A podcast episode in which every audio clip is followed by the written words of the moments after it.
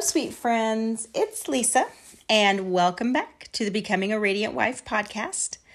So, a couple weeks ago, I introduced you to Ephesians 6, verses 10 to 20, to remind you that we have to know who we are fighting and how to fight. Our spouse is not our enemy, and neither are our neighbors in the, you know, love your neighbor context. I want to review Ephesians 6, verse 12. This is the verse that I encourage you to memorize. For our struggle is not against flesh and blood, but against the rulers, against the authorities, against the powers of this dark world, and against the powerful forces of evil in the heavenly realms. Were you able to memorize that? We actually ended up having two weeks to memorize. I've learned that with a job and a family, this podcast needs to be every two weeks. Although I didn't record this podcast last week, I did the Facebook Live and the blog post was updated. But I realized today as I was preparing that I never uploaded this new episode. So I sincerely apologize. So it's been four weeks since I've had a new episode up. So you've got this one, and then I'm also getting ready to record tonight's episode here in just a few minutes. So you're going to get two back to back. Um, so, anyway, I've realized every two weeks from now on.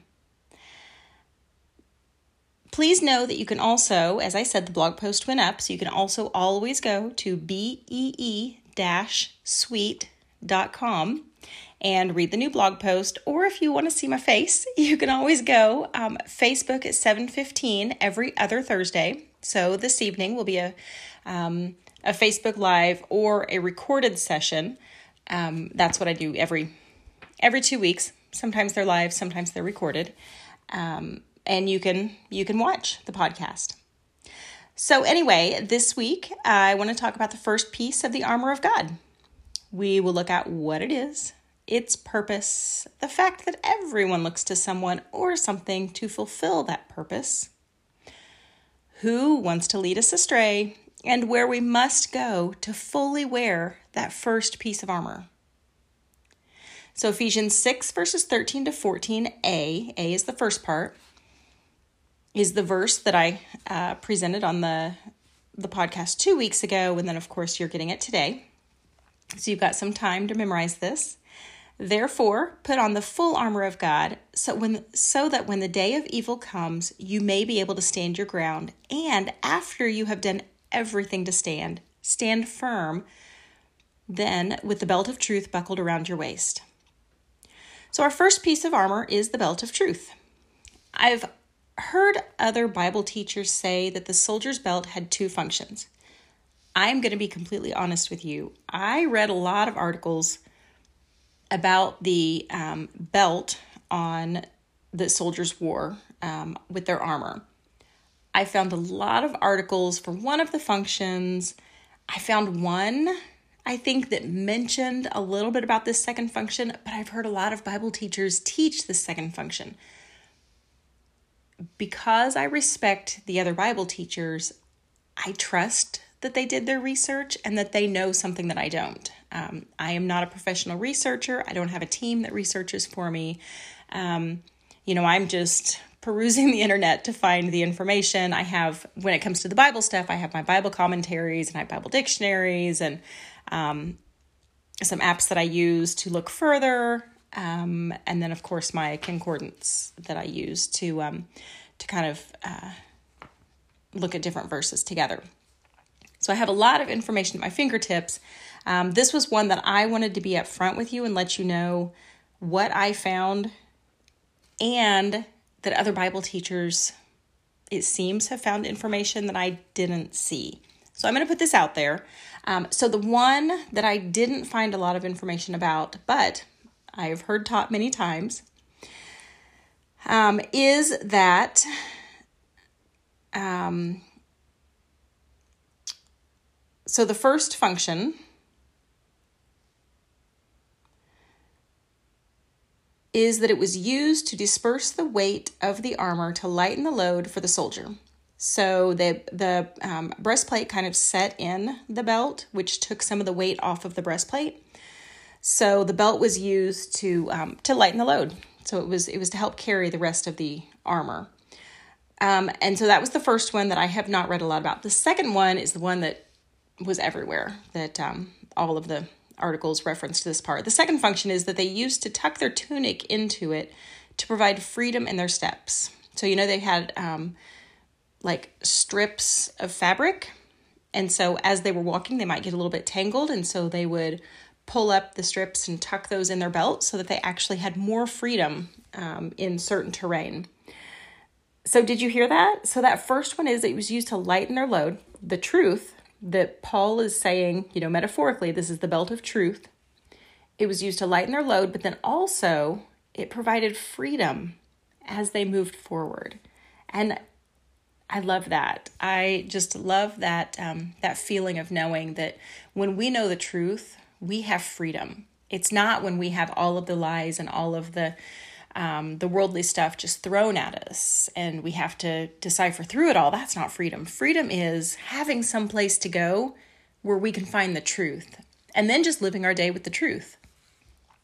I find that incredibly freeing. So the belt made it easier for the soldiers to carry the armor and to go long distances. God's truth is meant to lighten our load and give us freedom. Now, isn't that a beautiful gift? While we don't physically have armor that we put on every day, we all look to someone or something to lighten our load and find freedom to make life easier. Can you think of anything that you might turn to to uh, lighten your load, to uh, make your life a little bit easier, something other than God? So, do any of you ever watch iCarly? Or, like when your kids were younger, did you watch it? It was always one of my favorites. I always thought it was so funny. Anyway, do you remember the episode where Spencer decided to use the magic meatball to make all of his decisions so that he could lighten his decision making load and free his mind to work on his art? Whenever he had to decide something, he just shook his magic magic meatball, very similar to a magic eight ball, and did what it said. He didn't have to make any decisions that week. He didn't even have to think. He just followed what it said. Um, for those that saw the episode, do you remember him drinking straight from the ketchup bottle? Uh, gross, right? Thank you, Magic Meatball, for that bit of comedy. But he sure did gain freedom not having to think deeply about what the right choices were that week. So, since we're talking about spiritual warfare, of course, that's our armor of God theme, I should remind you that the enemy's main job is to deceive us. He is actually called the father of lies. If you look at John 8, verse 44, it says, You belong to your father, the devil, and you want to carry out your father's desires. He was a murderer from the beginning, nothing, not holding to the truth, for there is no truth in him. When he lies, he speaks his native language, for he is a liar and the father of lies. He wants us to be confused and uncertain. Spiritual warfare often comes in the form of deception. Again, I refer you back to the well known incident in the Garden of Eden. They knew the truth. They actually heard God speak the truth and were still deceived by Satan. Imagine how easy it is for him to deceive us. So, um, let's look at like real life situations where you know we have to look and find the truth. So if you've ever paid, been at the store and you've been paying with um, like a 20 or a 50 or a $100 bill, you hand the store clerk the bill and they look at it. They can see with their eyes that it is whatever denomination of bill you've just handed them. But then, because their eyes can't always see the whole picture, they have to verify with a source of truth that this bill is authentic. If you've ever been in this situation, you know stores often keep a pen at the register to make a mark on the bills that are commonly counterfeited, hence the 20, the 50, and the 100. So, real US money, I'm not sure if you knew this, but it's made of special paper entirely made of linen and cotton. Other common paper that we write on um, is made of refined wood pulp combined with mineral pigments and starch. The counterfeit detector pen contains an iodine solution, when iodine combines with starch, it leaves a brown mark. So, do you remember which one has starch in it? So our common paper has starch in it. Currency paper doesn't have any starch in it. Therefore, the pen just makes like a translucent yellow mark on it. Sure, the person receiving the money can look at the bill and see what currency it's marked with. The majority of the time, they're receiving an authentic bill. But to be certain, they have to check all of them against the lie detector pen. That pen is their foundation of truth that they use to be sure what their eyes are seeing are correct. Because of that truth, the shop now has the freedom to use that money and know it's real. They don't have to worry about it being counterfeit. They don't have to be afraid that they're they're passing around fake money. So now I want to ask you something. Where do you personally look to find truth? So we know Spencer, he looked at his magic meatball. He just wanted to lighten his load, right? He just was like, all right, magic meatball, whatever you tell me, that's what I'm going to do. Store clerks, they use their lie detector pen. They have to make sure that the money is real and authentic. So the foundation of who we are and why we make the decisions we make, we do is based on where we find our truth. As a Christian, that answer, answer should certainly be the Bible. God has given us that special gift where He speaks directly to us. We all need a lie detector for living on this earth. This world throws a lot of stuff at us and tries to call us names for not believing it. We encounter random decisions every day that require us to know what the honest, truthful, spirit filled, correct decision should be. We have quick conversations with our spouse or others that cause us to want to argue and we need to be able to go to the truth and check what the right response should be. We have to have something to go to that can tell us if what is being presented is the absolute truth, no matter what our feelings are.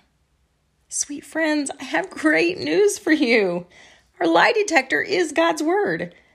Now, of course, we're going to have to read it and get to know Jesus to be able to apply His truth. God doesn't just have it written in there if A, then B, if C, then D, if this, then that, right? If he did, it would make life a lot easier, but we would also miss out on some incredibly special time with God our Father who loves those special moments with us. He genuinely wants to meet with us every single day. When we start our day checking in with the one who loves us most, we're able to bring him our questions and our mistakes from the day before. And then he can answer whatever questions or um, concerns that we have as he sees fit. So, for those of you that have kids, has your child ever asked you a question that just wasn't time to answer yet? Cue the four year old who asks you where babies come from. In order to not lie to them, we give them an answer, but we give them an age appropriate answer with the information we think they can handle at the time. We tell them exactly what we deem them to be ready for. We know our kids, we know what they're ready for. I kind of see that as how God answers us. When we're born again, we are just babies. We're just learning to live in the Spirit. God refuses to bombard us with all the information and all the answers. We aren't near ready to understand that. We all grow at a different pace, depending on how much time we've actually invested learning. Some are faster, some are slower. So the next few verses I've I've listed, um, and they're just some ways that God has shown me recently to evaluate my actions or my attitude to see if it's in line with the truth. You know, Psalm 34, verse 5 is kind of our theme verse for the whole um, Becoming Radiant movement. Um, Psalm 34, verse 5 says, Those who look to him are radiant, their faces are never covered in shame. And that's essentially what the belt of truth is telling us. It's telling us look to Him, look to God, and He's got the truth. His word, I mean, He speaks directly to us. So I like Galatians 5 16 to 23. And I have two different versions. Oftentimes, I like to look at some different versions just to see if the wording is a little bit different. Um, sometimes I understand one better than the other. Oftentimes, the words are very similar. Um, so the NIV version says, So I say, Walk by the Spirit, and you will not gratify the desires of the flesh. For the flesh desires what is contrary to the Spirit, and the Spirit what is contrary to the flesh. They are in conflict with each other, so that you are not to do whatever you want. But if you are led by the Spirit, you are not under the law.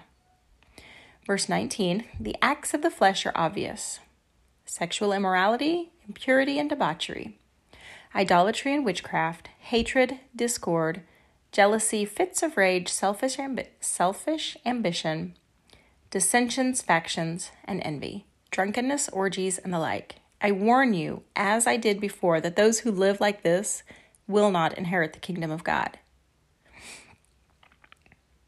So, that same verse, the ESV version, just verses uh, 19 to 21, so that's Galatians 5 19 to 21, ESV, says, Now the works of the flesh are evident sexual immorality, impurity, sensuality, idolatry, sorcery, enmity, strife, jealousy, fits of anger, rivalries, dissensions, divisions, envy, drunkenness, orgies, and things like these. I warn you, as I warned you before, that those who do such things will not inherit the kingdom of God. So that's uh, Galatians 5 16 to 23, and then 19 to 21 in the ESV version as well as a comparison. Then I also, of course, um, the positive side, starting with Galatians 5. Oh, so I didn't, so I went to uh, Galatians 5 16 to 21, and now 22 to 26. But the fruit of the Spirit is love, joy, peace, patience, kindness, goodness, faithfulness, gentleness, and self control. Against this, such things there is no law. Since we live by the Spirit, let us keep in step with the Spirit. Let us not become conceited, provoking and envying each other. And then, of course, 1 Corinthians 13, verses 4 through 8a. So 8a is the just the very beginning. Love is patient, love is kind. It does not envy, it does not boast. It is not proud. It does not dishonor others. It is not self seeking. It is not easily angered. It keeps no record of wrongs. Love does not delight in evil, but rejoices with the truth. It always protects, always trusts, always hopes, always perseveres. Love never fails. Sweet friends, if you're unsure of the truth, you can start here. Do your actions or attitude align with the list of flesh or spirit? Do your actions or attitude align with 1 Corinthians 13, verses 4 through 8? I'm going to get a little vulnerable with you for just a minute. So, my constant downfall is selfishness. 1 Corinthians 13, verse 5 it is not self seeking. I tend to have strong opinions and want what I want. More specifically, I tend to argue about things that don't even matter. They don't even have eternal implications, and yet I have to make my opinion known. It's so dumb. I sound like a like a big baby, don't I? I hope I'm not the only one out there that struggles with this. I suspect I'm not. Um, but it is, it's something I pray about often. It really is. The truth is that even though I'm 45 in flesh years, my spirit is much younger. I'm really just a baby in the spirit. I spend a lot of time trying to fit my flesh shaped peg into a spirit shaped hole. How can I do what God says and still get the outcome that I want? Shameful, isn't it? I'm thankful that after all these years, God has taken me on this journey and He has answered my questions and given me wisdom in His perfect time. For myself, I'll be praying to shed the flesh and live in the Spirit while putting on the belt of truth every day. What is it that you struggle with, and what can I be praying for you about? Even though I don't know your names, I do pray for you guys. I ask God to please let whoever needs this message hear it. And I ask you guys to pass it on. If you know someone who needs this message, pass it on because that's how we, I think that's how I've started listening to most podcasts or, um, you know, whether they be video podcasts on YouTube or if they are podcasts within Apple or Spotify or, you know, wherever you like to listen to podcasts. Um, it's usually a recommendation from someone else. So if you know someone who needs this message, I just ask you to pass this on, please. So that I do pray, I do pray, um, even though I don't know your specific needs, God knows them, and I do pray that you're growing and building an unshakable foundation, especially as we go through the armor of God. So this week's week's action steps we're going to continue reading 1 Corinthians 13 every single morning because we are busting the mold from the love that the world has been showing us and teaching us, and we are transforming the next generation to love the 1 Corinthians 13 way. We're going to read Galatians 5 16 to 23. We are going to really read and know the difference between the flesh and the spirit because the flesh wants what's contrary to the spirit. And so we need to be aware of that and we need to remember that. So, just like last week, you can make note cards to hang around your house or post in your car. You can label your alarms with the verse. Um, if you didn't hear the previous podcast, then what I do is I label each of my alarms with the verse that I'm memorizing, um, the verse that I need to, to read often. Um, so every time an alarm goes off, then I get to read the verse and it helps it keep it on my mind. Um, and then also, number four. Oh, so also we're memorizing Ephesians 6 13 to 14a. And number four, um, join us on the Becoming a Radiant Wife Facebook group. So remember to answer the questions so I know you're a real person, you're not a spammer or a bot. We are a group of wives, and we're a small group, we're a growing community. Everyone starts somewhere, right? We're a group of wives who are committed to strengthening our marriages in order to strengthen our families and our communities, and we would love to have you join us. I hope, like every podcast, that this has been beneficial to you. And if it has, I'm going to ask you to please leave a five star review. If it's any less than that, I want you to go to the Be Sweet Family Facebook page. I want you to message me and I want you to let me know where it fell flat for you. But I, I hope that it was um, that it was a five star podcast for you and that you really enjoyed it and that you learned through it.